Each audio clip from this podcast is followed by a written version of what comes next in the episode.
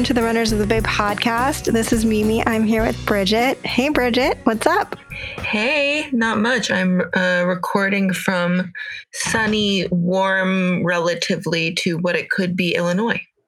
I do see like a ray of sunshine on your face. Like you are drenched yeah. in sunshine. So I you're am, not lying. Yeah. It is legit sunny there, apparently. It is. Yeah, sunny and windy, which actually I think is the meanest weather combination because you're like tricked. You're like, oh, look, like temperature looks reasonable, sunny outside. And we started running, and then it's just, you know, like 20 mile per hour winds. Uh. And it feels like so sneaky and mean. Like, I, I can understand the wind with storm. Okay, wind comes with it. I'm I'm ready for that. But on a sunny day that is otherwise like just a lovely day, the wind just feels mean. It's like it is it's mean. like trolling you a little bit. no, I agree. The wind is mean. Yeah. Mean. Just mean. It is the worst. I'll take like heavy rain on a run to wind any day. Totally. Any day. Yep. I'm I'm totally with you on that. How do you feel about daylight savings time? Yeah, we were chatting about this a little bit. Um, I'm much more a fan of the fall the fall iteration, the fall showing of daylight saving yeah. time.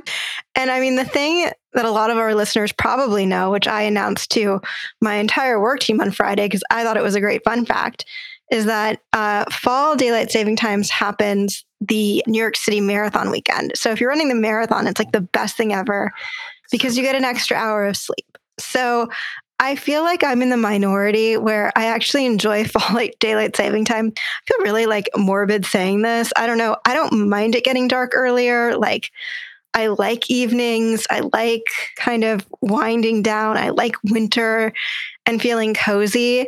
Um, so it's not so much about the like sunshine for me.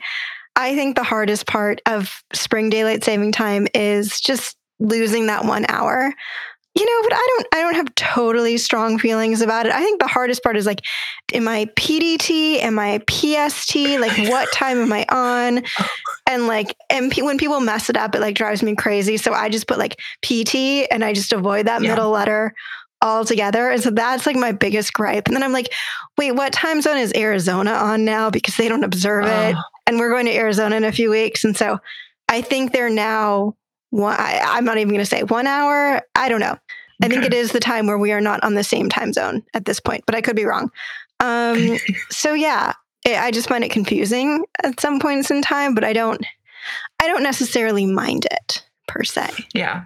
It's interesting. You and I are actually very like minded in this. I would prefer like earlier, I would prefer light earlier in the day, and I don't mind when it gets dark. Even if it's dark at like five o'clock, I'm like not that mad about it. Yeah. But my partner Adam is like, you want you do not want to sit at a dinner table if this and this comes up if you don't have a strong opinion because he will get into it and he that. has a big daylight savings time like he wants the he's of the daylight savings time should be all the time time got it um and like it so should I've be got, light I mean, it should be dark earlier or lighter later well, I guess it changes, right? So he wants oh. what we're in right now. So okay, we're recording this the first day of daylight savings time in this year. So he thinks that the like this should just be the time that it is always. We should never fall back. Um, which would mean for me, I'm like that would mean that even in like California, which isn't in an extreme given the the time zone, like it wouldn't get light until like sometimes like 7 30 in the yeah, morning. No. That to me is like way too confusing you can I can work around early darkness, but like the lack of light in the morning is going to mess me up way, way, way more. Yeah. So I to agree. me, I'm like, that's the unforgivable. I can work around the early darkness, but I like just getting no light in the morning. Oh no, no, no, yeah. no I don't want that. So yeah, but he doesn't care because he's an engineer and you know he'll roll out of bed whenever he wants. Must be nice. I know. My husband doesn't like have a meeting till 10 o'clock and i'm like huh. Or i'll go into the office and he'll be like i'm gonna leave around 9 and it's like 9.45 and i'm like weren't you going to leave? But yeah. yeah yeah. So that's the big yeah. controversy. I don't know. What else yeah. is going on with you?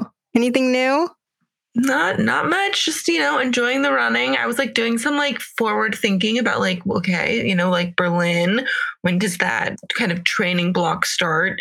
So just kind of getting like excited about that stuff. Had some had a few like good runs. I'm really liking the Adidas Super Boost 22s. Adidas does not have a good naming convention. It's slightly better than New Balance, which is just like numbers but um i'm not yeah so i think it's the i think it's the ultra boost ultra 22s boost. that sounds right. Big fan. Yeah. Big fan.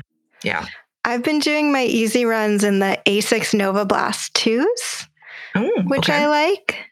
And you know i go through shoes like not because i like run through them or i necessarily need them. I just you know if anyone out there needs a shoe tester holler at me. But um I've been really liking those. I've never really tried the Adidas. So maybe that's my next go to. Although, true confession today, I didn't really want to run.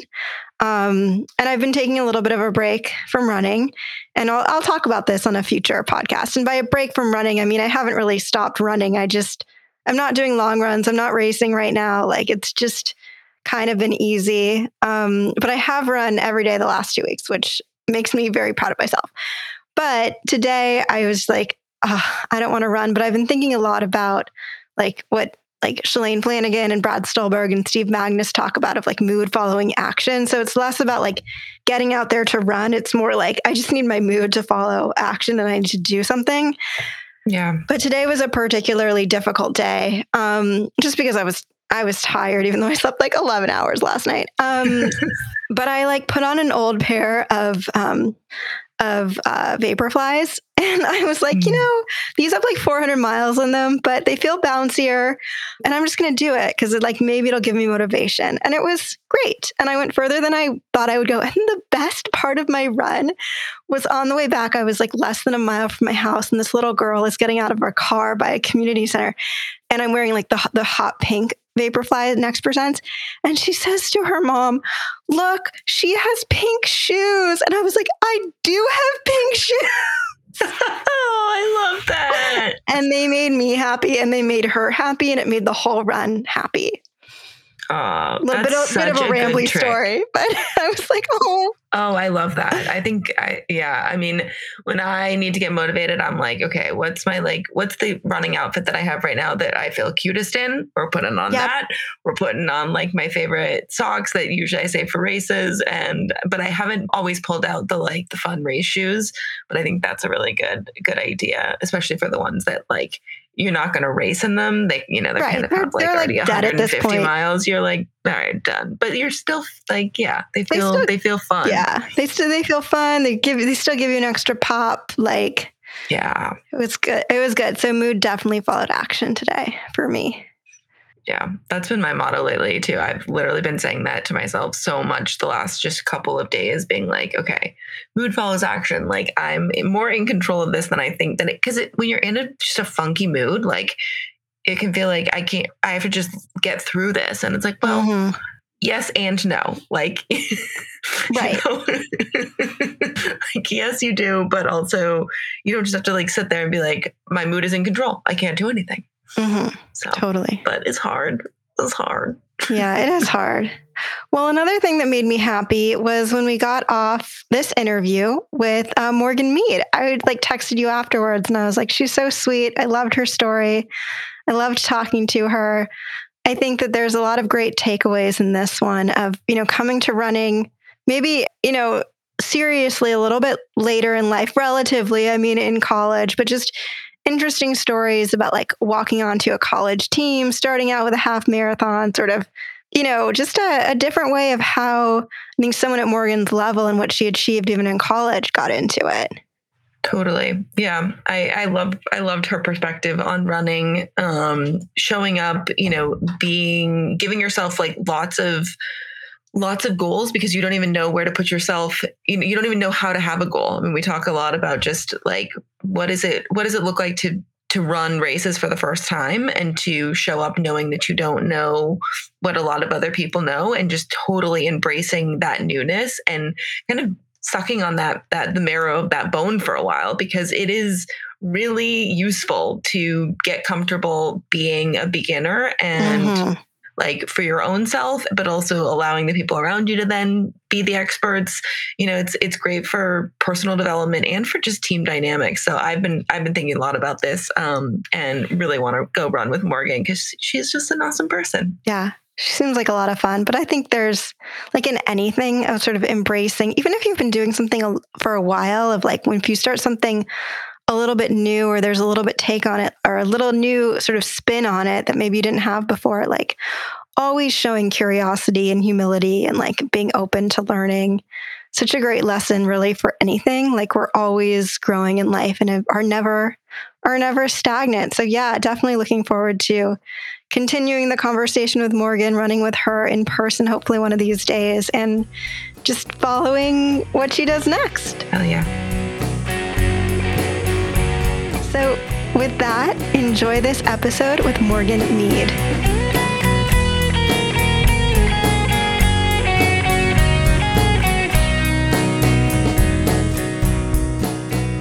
Well, hello, everyone. Welcome to the Runners of the Bay podcast. Today, we're so excited to have Morgan Mead on the podcast. Welcome to Runners of the Bay, Morgan. Thank you. It's great to be here. Yeah. So, to kick things off, we want to know did you go for a run today? And if so, how did it go? I did. I went for a recovery run, if you can call it that. It was a little bit of a slog this morning, but um, sometimes I like to treat myself on recovery days by going to a new place to like make it a little bit better, more exciting. So I went. It's not necessarily new, but I went to um, MH Bread and Butter and started from there and did a little bit around Phoenix Lake um, and picked up some carbohydrates afterwards. Um, so it, I can't complain. And that was sloggy. It, it was awesome. nice. I love that. I could have used a croissant this morning. oh, I had lots of croissants over the weekend. It was great because they were like mini croissants. anyway, this bakery that we went to, and they were like, "No, we don't sell just one." And I was like, "Well, I guess I have to buy a bunch." But I love, I love this idea of like, you know, during recovery runs or like when it feels like a slog, just keeping it fresh and doing something different. I don't know. That that seems like it would help people get out the door. So I love that. Absolutely, making it a destination run, even if the drive is shorter or longer than the duration of the run itself. I've had plenty of those. Yeah. Sometimes I drive and I like can't. I don't even know where I'm going to go, and I'm like, I just hope that the car like tells me where I'm going to run. Inspiration just yeah. like hits you. Inspiration on the road for sure, for sure. Oh. So what's a what's an early memory of running for you? Was it all croissants and and smiles and happy recovery runs? Oh my gosh. Um, I guess I'm a food motivated runner. I don't know. like, was my earliest memory of running is probably running the mile in middle school. Yeah. Um, and it was just the worst day ever. I was not into running at the time. So I would go get, I would treat myself to an ice cream cone um, the day that we had to run the mile in gym class. So that was my earliest memory. I never like, I think I always did like surprisingly like okay at it, even though I didn't run at all. So, but in my mind, it was just the worst, like the worst torture, seven minutes of torture you could do seven minutes of torture that now you voluntarily do again and again I and again. Know. So, what was that evolution like from something that felt like torture to something that now you you like to do? Maybe, hopefully, it's not torture anymore.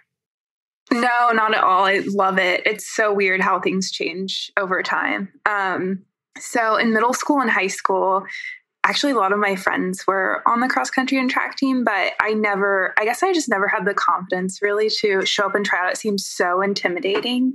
And instead i did competitive cheerleading. Um, so it's kind of like the show cheer where they go and they have like a dance routine and they do the stunts. So that's the type of um, cheerleading that i did. And so I ended up leaving the school that I went to for middle school and the first years of high school, and I moved um, to a really rural small town in Ohio and continued to cheer, be on the cheer team there. It was more like sports cheering focused, like at football and basketball games, though. So it wasn't as intense. I had you know more free time. Um, and I started working at a shoe store, the Finish Line. It's an athletic shoe store in the evenings and on the weekends. So I was exposed to a lot of running shoes. My managers and coworkers, a lot of them were runners. And I remembered like a lot of my friends had been on the cross country and track team. So I'm like, no one knows me here. Like, why not just show up? um, and I think actually I had tried to be on the track team my junior year, but I ended up getting like walking pneumonia. Um, mm. so I couldn't participate. So I like spent the summer before my senior year, like trying to like get up to running, you know, a mile, two miles at a time, three miles at a time. And so I went to cross country practice, and it was a couple hours before cheerleading practice started, which I was still doing. So it was so funny that people on the track were like, Morgan, cheerleading doesn't start for two more hours. And I was like, I'm here to run. Like, so uh, yeah, I guess that's kind of how I got into running. I met friends at the new school um, my senior year through running, as well as on the cheer team. But um, I ended up loving it. It was so low key. Like we would go run for 20 minutes and we'd end up like goofing off in the woods for like 10 of the 20 minutes we were supposed to be running. Totally. Um, so yeah, that just created kind of a lifelong like pull for me at least to date to run. And it hasn't stopped since then. Mm-hmm. We need more of a glimpse into like the competitive cheerleading world. That's where so, like going. what Tell us more. I mean, this yeah, podcast is now more. called Cheerleaders of the Bay. No, I'm just kidding. I mean, the Netflix, the Netflix show, you know, they do a good job of like pulling you into all the drama and like. So, are you going to competitions? Like, is it that competitive?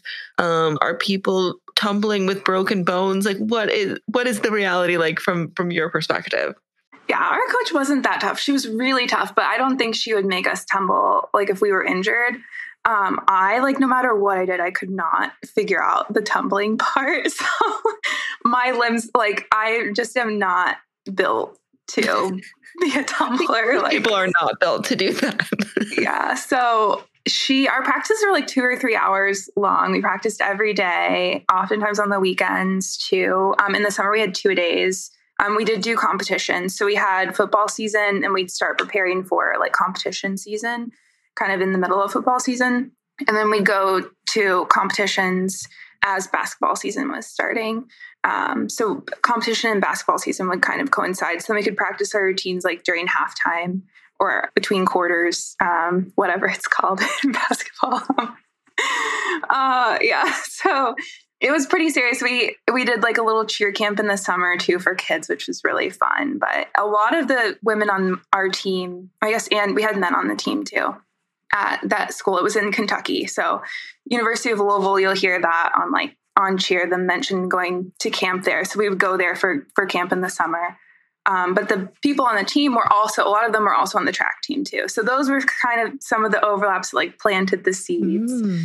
Um, two of our captains were like I think they won state or like they ranked very highly at state in the hurdles. So definitely some overlap there that pulled me into running. I could see like the overlap from like an endurance perspective. I mean, you watch people doing these routines and I don't know, my exposure has been what I've seen on cheer and then what I may or may not have YouTubed.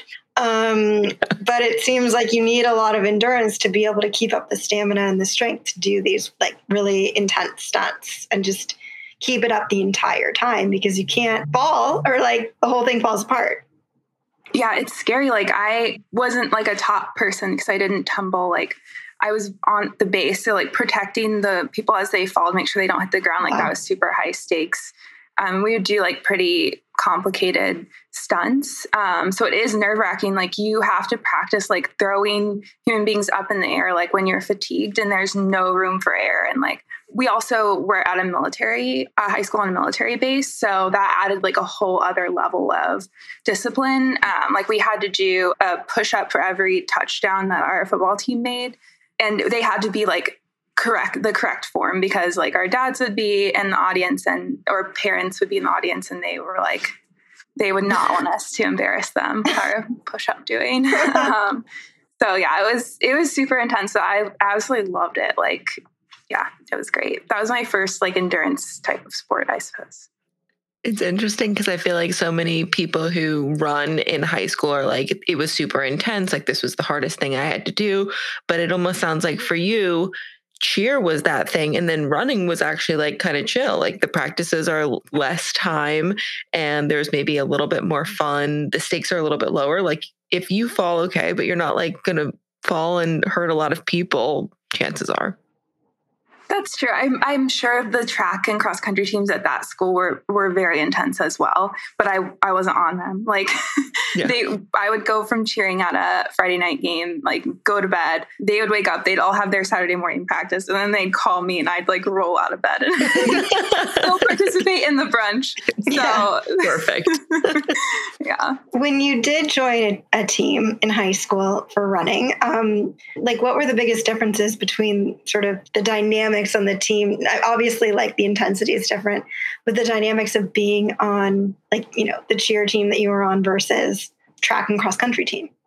I think a lot of the differences probably came just from the two they were two completely different environments. Like one was a very rural very small school um, very like homogenized like whereas the school on base was fairly large and very diverse. Um, and we as students were very close. Like we didn't have like there there was like little bits of drama here and there, not like what you see on cheer, but um because our parents were like getting deployed at the time, like we all were like so close like siblings so i think the team dynamic is hard to compare between schools um, but i did meet some of my like close friends on the cross country team too but it wasn't like that family level of bond mm-hmm. that it was at the previous school. So you decide to be part of the cross country team and, and run in high school. Like, what was that like, sort of coming to that sport after doing something like cheer and coming into it maybe a little like sort of not knowing exactly what what you're doing or like what's to come? What was the adjustment like, and how did you sort of find your your stride on the team early on? Um, I think I just showed up every day with a positive attitude and like I wanted to have fun, um, which is, I think, the best thing to do in any situation. Like, even if it's something for work, like coming at it with like a playful perspective or trying to, you know, not make a game out of it, but just remembering that, like, no matter what, it's not like most of the time, not like life or death. Mm-hmm. Um, you know people can get so serious and caught up in you know the technical details or like trying to get into like this extreme headspace. But um, i think everybody performs the best when they are more lighthearted and they you know take it for what it is which is recreation um, ultimately at the end of the day. So i think just being willing to like have an open mind like i knew i was beyond neophyte. Like i had no idea what i was doing um, helped a lot too because people are more willing to like show you the ropes if you mm. come in you know, not knowing much mm-hmm. uh, or, and admitting that, like being open about it. Then if you, if I came in and I was like, well, we did this in Kentucky or something, you know mm-hmm. what I mm-hmm. mean? Like people would not take that very well. Um, I hope I'm explaining that well. I'm probably not, but no, no yeah, I think no, it makes perfect sense. Yeah, and it's such a useful skill that ability to enter a space and embrace that you don't know things, be open about that. And like the playfulness and the positive attitude, it sounds, it sounds very obvious, but I think we all get caught up in like, am I being, or I get caught up. I won't speak for everybody. I get caught up sometimes, even when I know that's how I should be in a, in an environment where I'm like, but do people expect me to know more? And are they going to actually like, you know, you can get in your head um, so it's it's great that that's something that you ha- were able to embrace in high school, um, and it sounds like it's something that maybe even your professional life, which we'll get into a little bit, you know, you've you've embraced as an adult too, which is which is amazing. What did running look like in college? Did you run in college? I did end up running in college. Um, to my surprise, most of all, like I had no plans to do it. Um, yeah, I trained for a half marathon my freshman year. I just I wanted to keep running and I wasn't sure kind of how to do that beyond like just doing it on my own. Um, and I, you know, again made some friends through doing that. Then my sophomore year, I think I placed like fairly well in my age group. So my goal being like a competitive person was like, okay, I'm going to win my age group next year. So I like did a whole little, I mapped out a whole little plan for myself. I was like, okay, I'm going to train for a 10k first to like get my VO2 max up. And then like I downloaded all these plans online, like cobbled them together, like Um, obviously, that's not like the end all be all factor that at the time I thought that it was, but just giving you my perspective. Um, yeah. Then I would just do the workouts. Like I always had like a few options for myself on the workout days. And I was running like 25, maybe 30 miles a week max. And I ended up placing first in my age group for the half marathon my sophomore year. So at that point, I was like kind of wearing my friends down. Like they were like, Morgan, we're not as into this like running thing as you are. like you need to chill. Um, so I I had a friend who happened to be on the track team in one of my elective classes.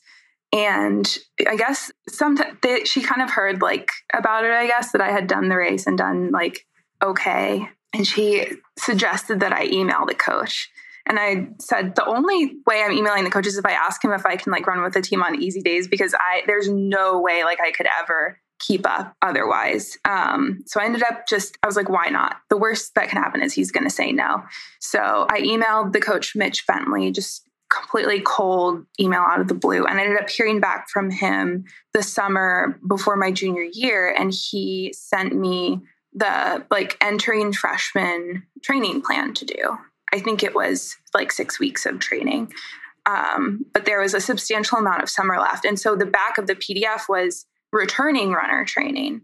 So I ended up doing the freshman training and then I was like, well, what else do I do I for this. Done. It was supposed to be a break, but um, I did the returning runner training too. And I couldn't finish everything. I did it on the treadmill mostly just because I didn't know like how to do laps on the track or how that all worked. Um, we must have done it in high school, so I don't know why I was so like I, maybe I forgot. Um, so I ended up showing up. They told me to come a couple days early, like when the team arrived, and they were doing this run kind of in the hills of Athens, Ohio. It's in Appalachia, so it's a very beautiful area. Um, and I couldn't run with the team, but I could like follow behind.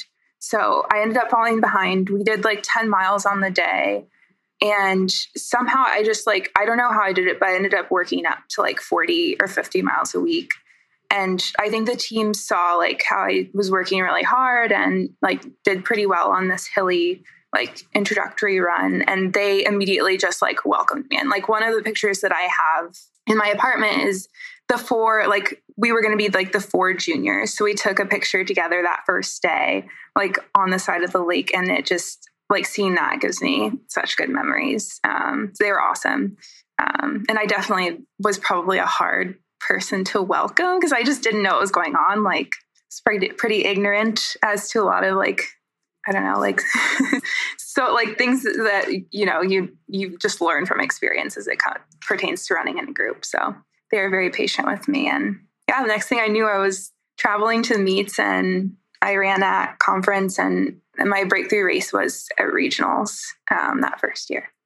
So, what is that like going from like I'm gonna and a half marathon is not like anything to sort of laugh at. Like that's hard. You know, a lot of people do that like after college or later in life.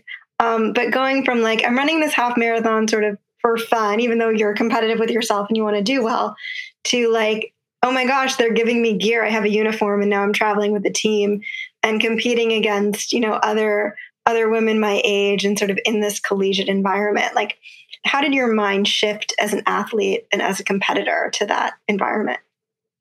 Absolutely. So when Mitch um, and Clay first told me that I would be traveling, I was in shock. Like I don't even think I had the locker room code until like halfway through the season.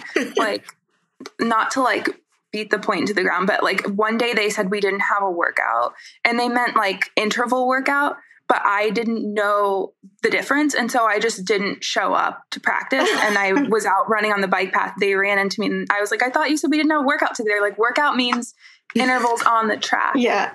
so it was it was such a big adjustment. Like I showed up to the race. I'm like, okay, I, I can't believe I'm here.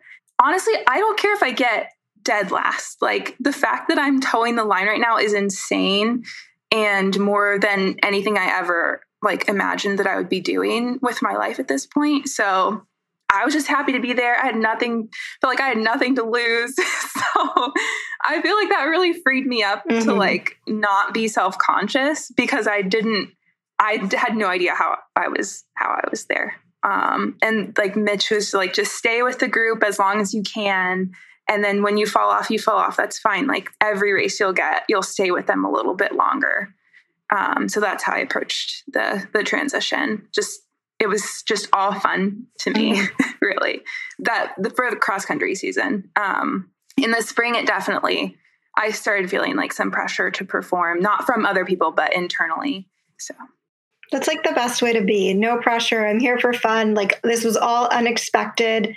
Everything is kind of gravy. I mean, I'm sure once you're there, it changes and you start putting pressure on yourself and setting expectations. But like, you know, you're not. You, you didn't get a, to the best of my knowledge, is a, like a scholarship to school, and like that's your ability to attend that school is not like incumbent on your performance and it's just more of like this is something that brings me joy as opposed to something this is i have to do exactly yeah i had um, a full academic scholarship so i did get they were able to give me books um, and then like a clothing stipend uh-huh. and um, my senior year i also had meal plans that's um, that's amazing. which was so helpful yeah I, I went from having to work a significant amount like during the school year to not having to work much at all which was it was so nice. That's super helpful. So maybe there's some pressure. I don't know with academic scholarships if you have to like keep your grades up, but at least from a running standpoint, that can be an outlet, not not an added piece of pressure.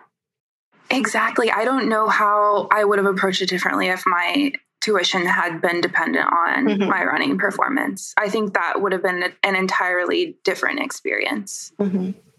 So you said you after that first those first couple of races that first season like in the spring you internally started like adding pressure like what where did that come from?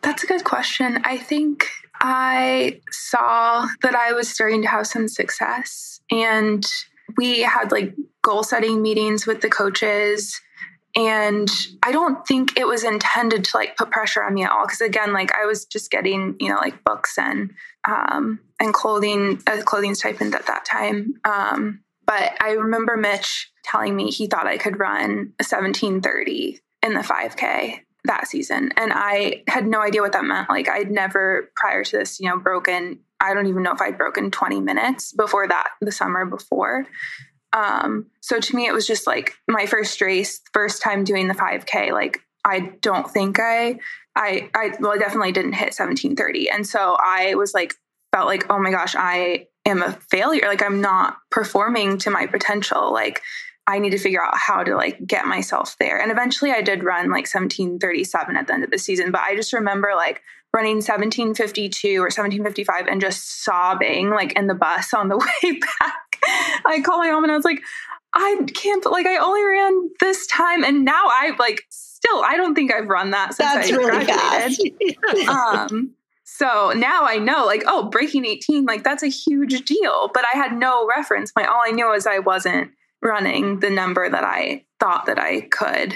Um, and I didn't understand why. But ultimately we got there. So it was it was internal. But yeah, that's kind of how it played out.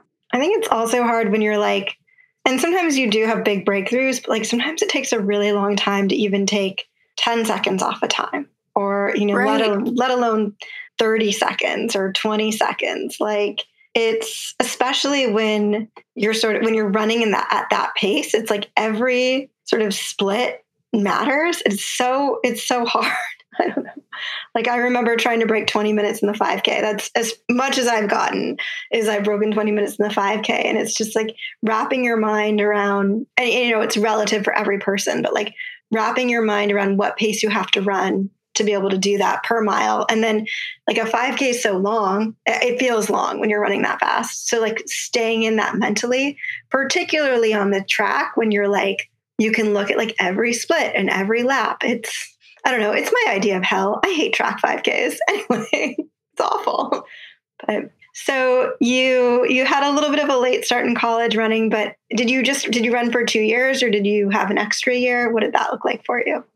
I technically had an extra year to use and then I could have redshirted and gotten another year mm. because I so coming out of that season um my coaches were like, okay, just keep doing what you're doing, stay around, you know, 40 to 50 miles per week because you're still progressing on that.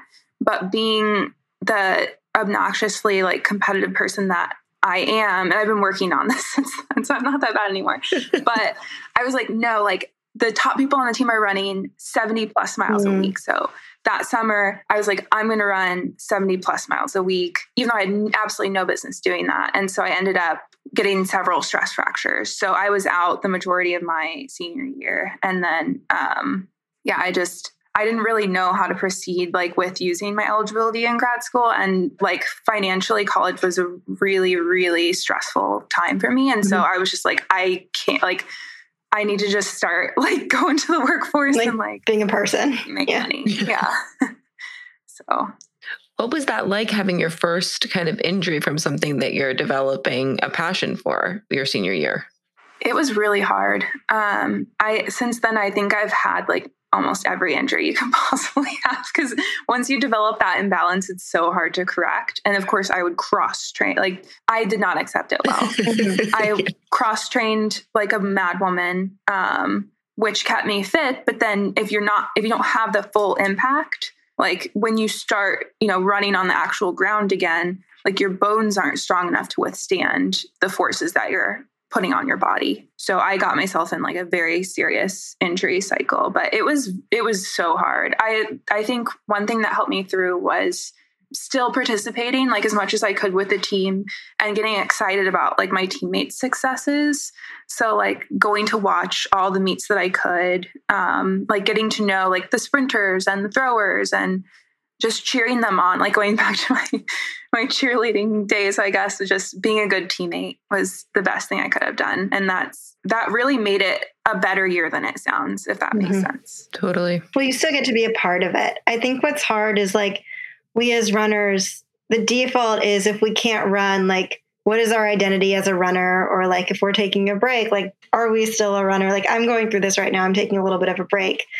And I'm like, can I still like call myself a runner if I'm only running three times a week, not seven plus because I'm doing doubles, right? It's but like staying in the sport, whether that's cheering for your friends or, you know, being active on social media or whatever that means, like, I don't know, I think it helps you stay connected, but it's also really hard because then you're like, well, if I'm not doing it, like, what does it mean for me? Right. That is so difficult to reconcile. But I always tell people, like, no matter how much they run, like, if you enjoy running when you're able to run, like, you're still a runner and you don't have to, like, define yourself by, like, in that niche either. Like, I'm just a person who enjoys running. Like, for me, at one point in time, like, I thought cheerleading was was everything you know like if i couldn't cheer like what what could i do but now i find that running's kind of fit in that spot but having that experience of switching disciplines it makes me think mm. like okay as much as i love running like i know if i couldn't do this anymore there would probably be other like outlets that i'd end up finding in the meantime like i got super into hot yoga um, for a few years when i wasn't when i needed to just kind of take a complete break and that was really like cathartic um, but it is so difficult because it's like some people have been running their entire lives too which um, I bet makes it even harder. Mm-hmm. Hot yoga is really hard. Sorry, I just had to say that. Like, were you doing like the 90 minute, like Bikram, like crazy stuff? Yeah, but I, it was not smart. Like, I don't recommend any of this because I, I, like, I mean, it's fun like to do occasionally, but I was like, okay, like, how many times a week can I do yeah. this? Like, can I, it was stretching to do all these things that, again, like I had no business shouldn't I shouldn't be trying to do and I ended up like straining weird tendons and like getting injured from my cross training. So just having a balance is something that I've worked on a lot over the years. Um, not getting too much into any one thing, I guess. Yeah, that's 100% my personality too. It's like, well, if I can't run and I'm going to do yoga, then I'm going to, I have to go every day of the week. Like, that's just like, there's no such thing as like moderation. I'm not sure I've learned that. I'm not sure I'm as involved as you in that.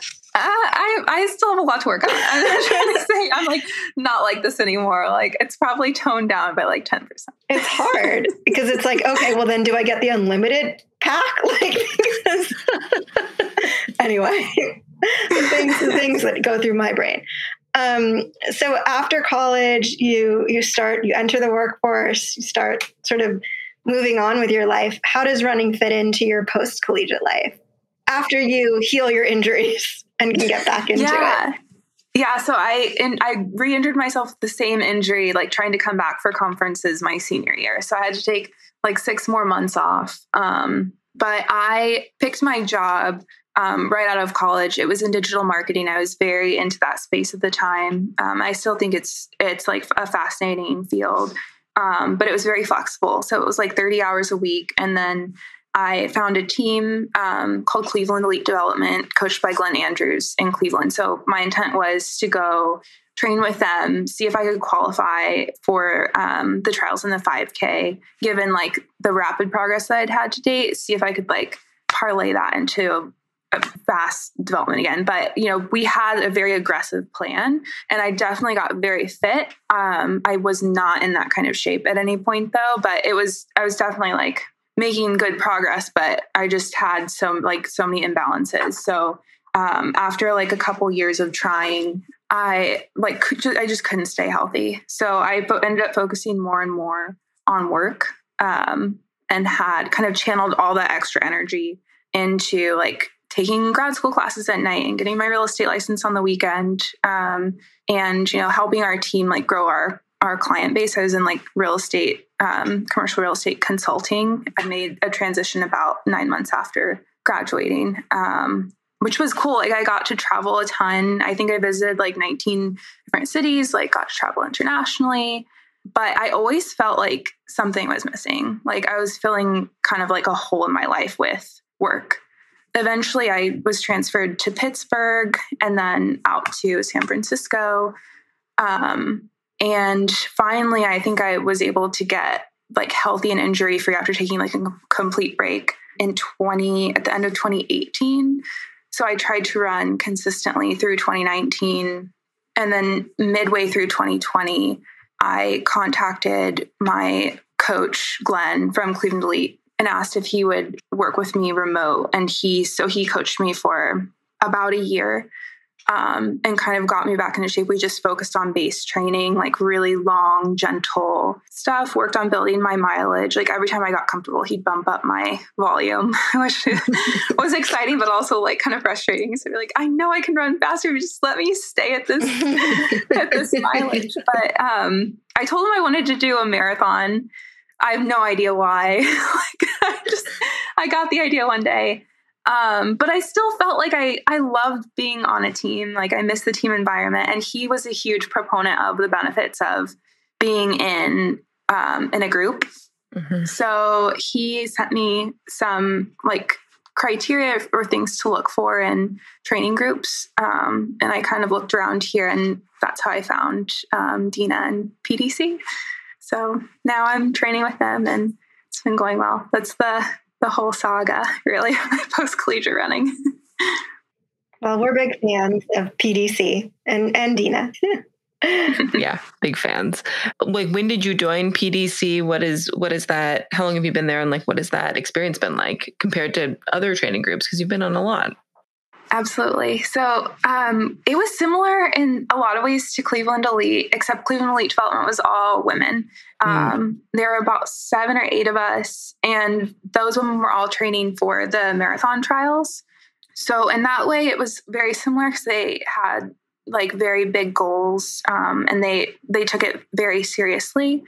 And I guess a big difference though between the two is, you know, we have men and women on PDC, and um, not that like the people at Cleveland Elite definitely had careers, but they're more like heavily career oriented folks i think on pdc just by nature of the area. Like in cleveland you can you know take the time to you know take a, a more flexible job um, and focus more fully on running and you know still make ends meet fairly easily. But in, an, in a market like the bay it's difficult to do something like that and be able to afford to live here, frankly. So um, it's really fascinating to see like how people who work in very intense roles are still training at such a high level, like and you know having a life outside of outside of that too, which is I think that's just part of the running culture in the Bay in general. It's it's awesome to see. What have you learned from being a part of PDC this last year? Oh my gosh, I've learned so much. So, Dina's such a good coach. Um, the transition from Glenn to Dina was incredible. Like I kind of straddled both teams at once for a little while to get used to it. Um, but I guess the biggest thing I've learned is probably like how to appropriately like pace myself in workouts. Mm. Um, you know, we previously I'd just been going all out like every single time. Like if I didn't leave the workout like completely depleted, then I hadn't like given my best on the day. But um with PDC, like we I think we're very like we do have hard workouts, but we're very intentional, like staying at a manageable level, like something that you can build on. Also, just like how to make it fit, like make everything work. Like people you know wake up very early to run then they go to work and then they come home and do their second run and then they lift and just understanding like how to structure your day productively around around work and running. I guess the third thing is probably like nutrition as well. Um i just didn't like we didn't really do like team meals with cleveland elite like we do with pdc which is it's been enlightening like just going to brunch and seeing like what like an appropriate refueling uh i guess what how how much is appropriate to eat really? And like we're very adamant about our snacks. Like we eat within 20 minutes of finishing the workout. And we like we did snacks too at cleveland elite of course. But um for whatever reason i'm just noticing it more. I think that's just also because that's something that i needed personally to work on um, given my injury history. Yeah.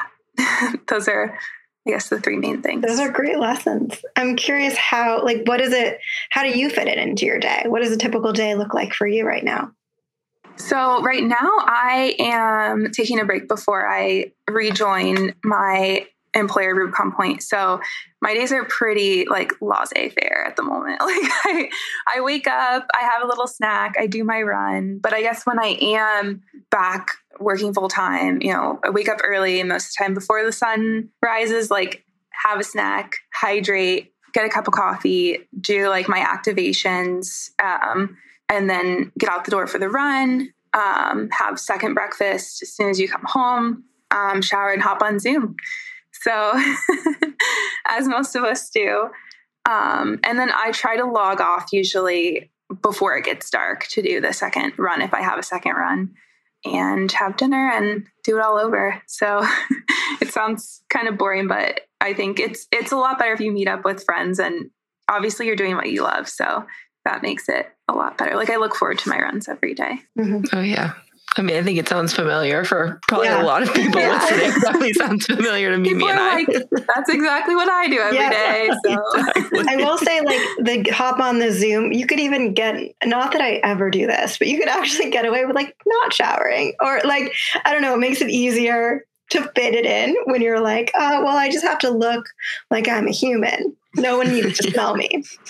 That's very true. Like my job is like somewhat like on site since we mm-hmm. I work in mm-hmm. um, real estate investment management, so like development.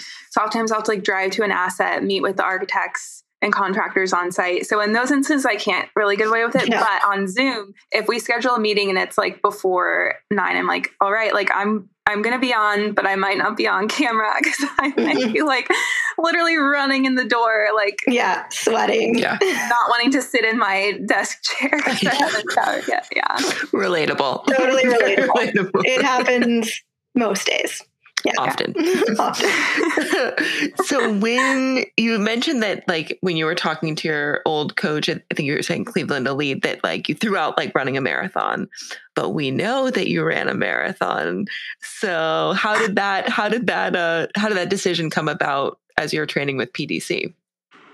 Absolutely. So I got very into the idea. I guess the, the way it came about is my, I made some friends. I went to a few San Francisco Roadrunners workouts, like when I was first starting to get back into it, just to kind of see to something that I still like to do, you know, going to track. Um, and I made some great friends, um, Lily and Gordon. Shout out to them. So we, Gordon and I went on a, a, hilly run up. We went to Hawks Hill one day, and it was the longest run I'd ever done. I think it was like 15 miles. And I was like, wow, 15 miles, 26. Like, I think I can. Basically the same distance. Right. Why yeah. not? Like, but more seriously, also, like, marathon training is so much different than track training. Track is very short, but it's very intense. And given my injury history, I figured marathon training would be more gentle on my body. So you're on the roads a lot more. The paces, yeah, you're running, you know, a very fast pace for a, a long period of time, but it's not like super intense, tight turns. So I thought it could be a good way to ease back in to training overall. Um, so Dina was on board when I presented her with the idea. She did tell, she warned me though, like to that point, I hadn't picked a marathon um, until I think July of 2021.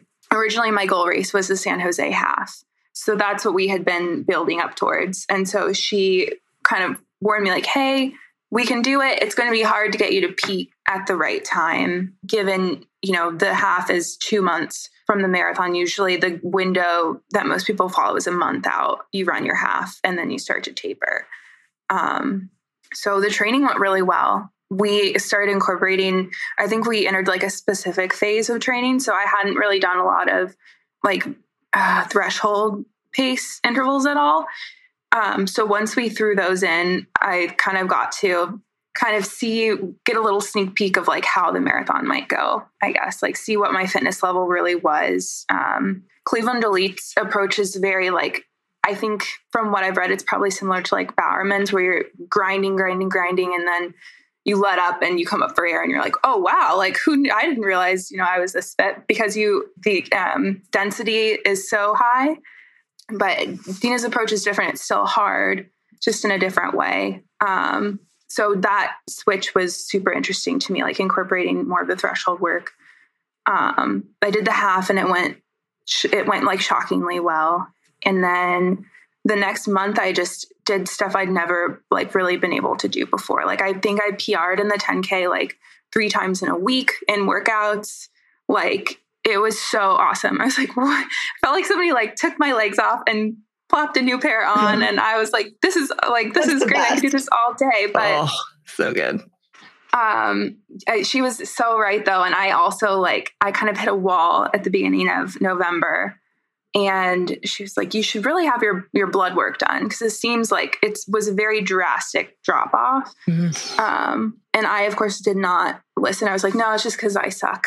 Like, you know like just thinking in my head like i just am probably not good at this marathon thing and that's why it's so hard all of a sudden like thinking like i knew it's too good to be true like this you know things that weren't like healthy thoughts.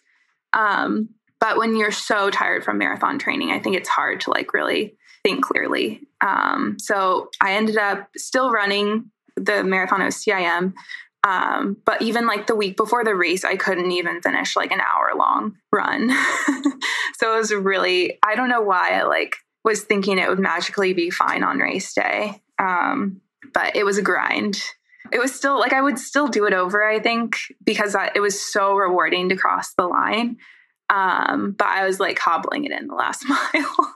I was kind of embarrassing because I was like, it's fine. Like, I'm going to be fine. Just don't look at me. Like, let me finish.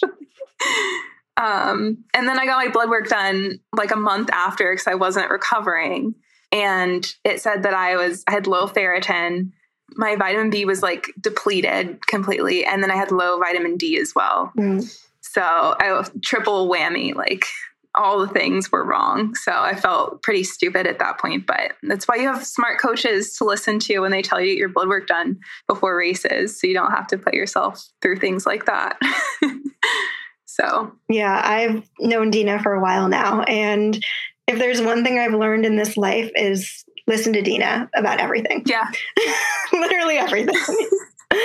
um, you know, but I think that that's like, what you've just described, particularly for your first marathon, is again really relatable. And you learn things through every single marathon training cycle. Like, clearly, you got yourself super fit, and had the marathon been a month earlier, like, maybe things would have been different. But you take everything that you learn from whether it's the training cycle, the race itself, and you can apply it for the next. And, you know, I'll be honest, I've done 10 road marathons and I still kind of don't know what the hell I'm doing. You have to, like, you know, just, it's almost like you're learning things from the last, but you're also starting over each time and listening to your body and doing all the things and like believing yourself and not telling yourself that you're terrible, like that you suck and you know that positive self-talk. But that's going to come. Absolutely. Yeah, that's that's such a good point. Like and who knows, maybe I would have ended up just the same. That's the crazy thing about the marathon too. Like you don't know. Right. It's it's a sneaky sneaky race cuz it's so long. Anything can happen. I and I remember like your teammate Jen, you know, had big goals in the fall and I don't want to speak for Jen, but I know like had a rough day in Chicago and then came back at CIM and like every race is a learning opportunity and it's it never never goes perfectly. Well, sometimes it does, but rarely. Oh, that's so true. Oh my gosh, how could I forget? Like that was one of the the biggest like things. Like I didn't even really ca- like I cared that my race hadn't gone as planned, but seeing people have such good days that were on my team, I like crossed the line, like felt sorry for myself for like five seconds, and then instantly was like, "How did everyone else do?" Like it was so inspiring to see Jen. Like she crushed it. And I knew, like, we all knew, everybody on the team was like, that is not, like, Chicago is not indicative of her potential. And so that takes a lot of pressure off. Like, seeing other people like handle you know disappointment well and like not letting it get them down coming back and you know being able to do a better job the next time um, that was so inspiring i was so pumped for her you know, a few other people had great days on the team that day too. So it was awesome to just focus on celebrating them. Um, coming into it, I was just like, as long as I cross the line, like ultimately that was my eight like I had a reverse A goal, B goal, C goal. Like cross the line was my A goal for sure. That, that's good. I was gonna say it's, it's amazing how fast your goals shift from like this time to this time to like just finish, just don't yeah. die. Yeah, absolutely. So you mentioned maybe another marathon, but like what do you what's getting you fired up for training this year? What what's exciting? What feels fun? Sure. So really like I was like, okay, I'm gonna get this marathon thing out of the way and then I can't wait to have a good track season. I was so excited. Um, but the recovery from all of the deficiencies, it takes a long time. Like you have to be really patient. So your body's super sensitive. So I've kind of shifted things around a bit. Like I'll be really excited if I can do like a road 10K or a 5K this spring. Um, and then I think the plan right now is to start another build in the summer um, and do a fall marathon. So ideally, if things play out well, I'll be able to also support the team like through our cross country season um, after taking some time to recover from the marathon, which I love the idea of because I, I think the team aspect of it's so great. Yeah, so I'm focused on that primarily. There's the Carlsbad 5000 at the end of May, um, May 22nd, which is kind of my target race. I'm like, as long as I get to run that and I feel like I'm, I've gotten a good opportunity to train, I'll be happy. I mean, I'll be happy either way. What am I saying? But I'll be that that'll be exciting. Are there any marathons that are sort of like on your bucket list that you really want to run? Um, I think running in Paris would be really fun just because I've always wanted to go there and I haven't been yet. But other than that, like I just just running with my teammates would be awesome too. Like I don't really have a specific tie to any one geography right now that I can think of. Honestly, just being able to to feel like I'm running to my potential and then getting to have a team aspect. I've heard this rumor, and I don't know if it's true. So just don't listen to me if it's not true. That during the the Paris 2024 Olympics, that they were going to like open the marathon up to be like a people's marathon too. That's what I heard, and I really want to run that. You should run it.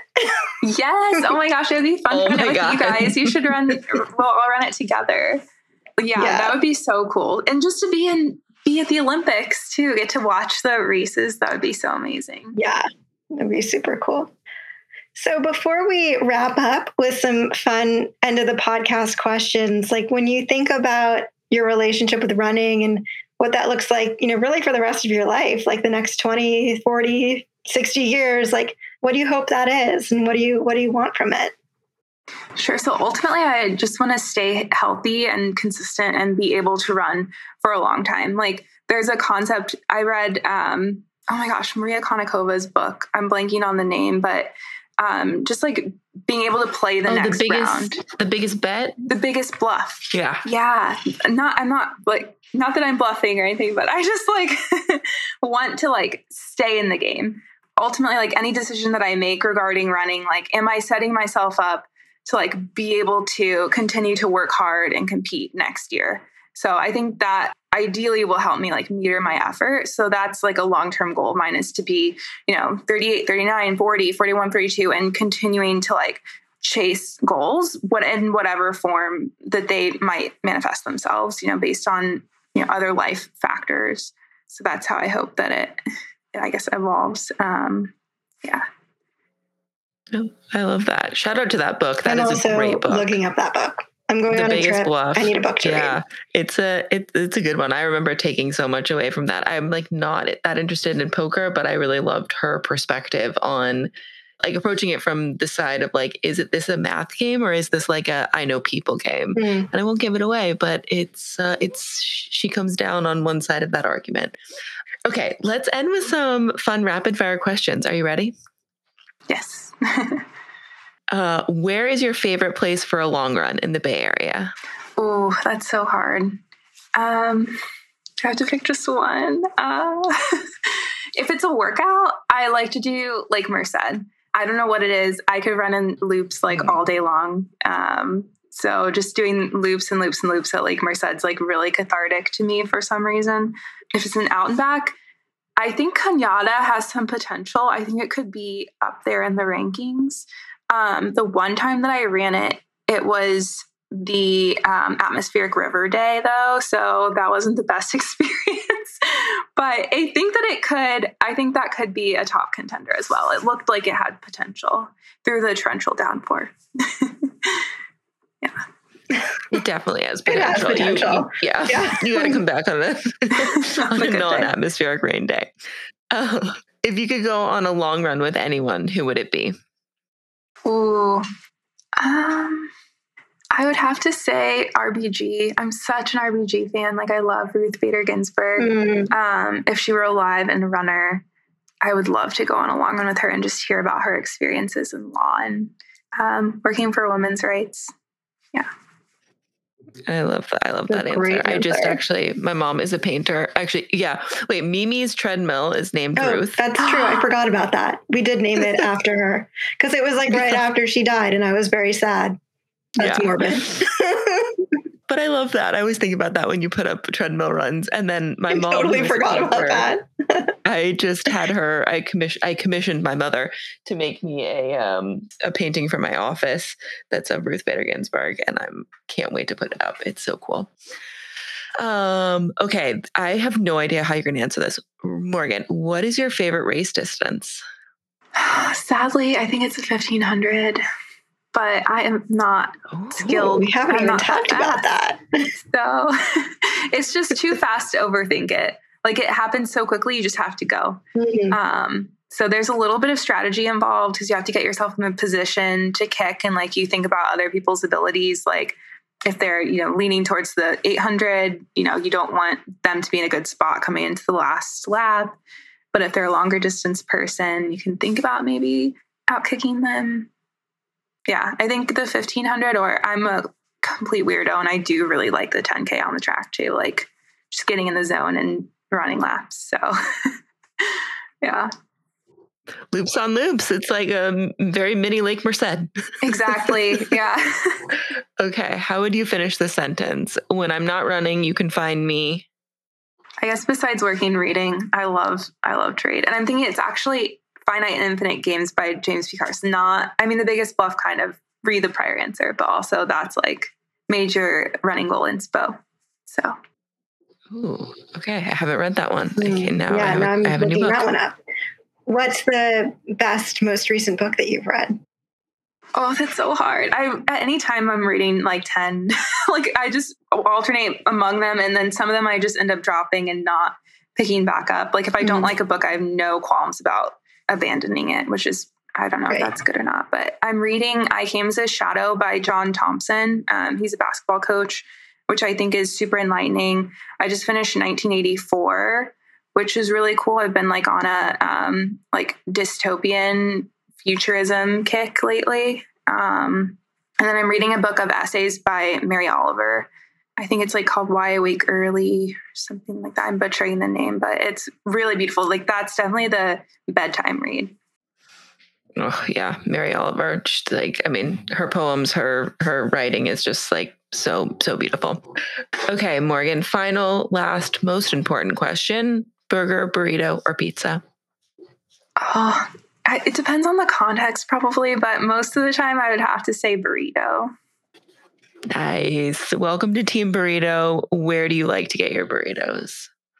Oh, I'm forgetting that it's called Napalo, Napolito. It's like right down the street from my house. Is it? Is it Napolito? Something like that. Um, there's one really close to Arizmendi too. So like after long runs, I go grab my burrito in the mission and I swing by Arizmendi and load up on bread and scones for the week. Um, that's my. I think it's Ugh. Napolito. I think that's what it's called. that's perfect. I love it. Well, ending a long run with burrito and then baked goods on top of that. That sounds just right to me. Um, Morgan, thank you so much for for sharing. We had so much fun talking to you. Um, we're definitely all running the Paris Marathon Olympics free for all. Um, and but I'm sure we'll see you out on the roads um, before then. So thanks for coming on the pod. Oh, thank you. Yeah, we have to run together before 2024 for sure. yeah, for sure. Yeah. Bye.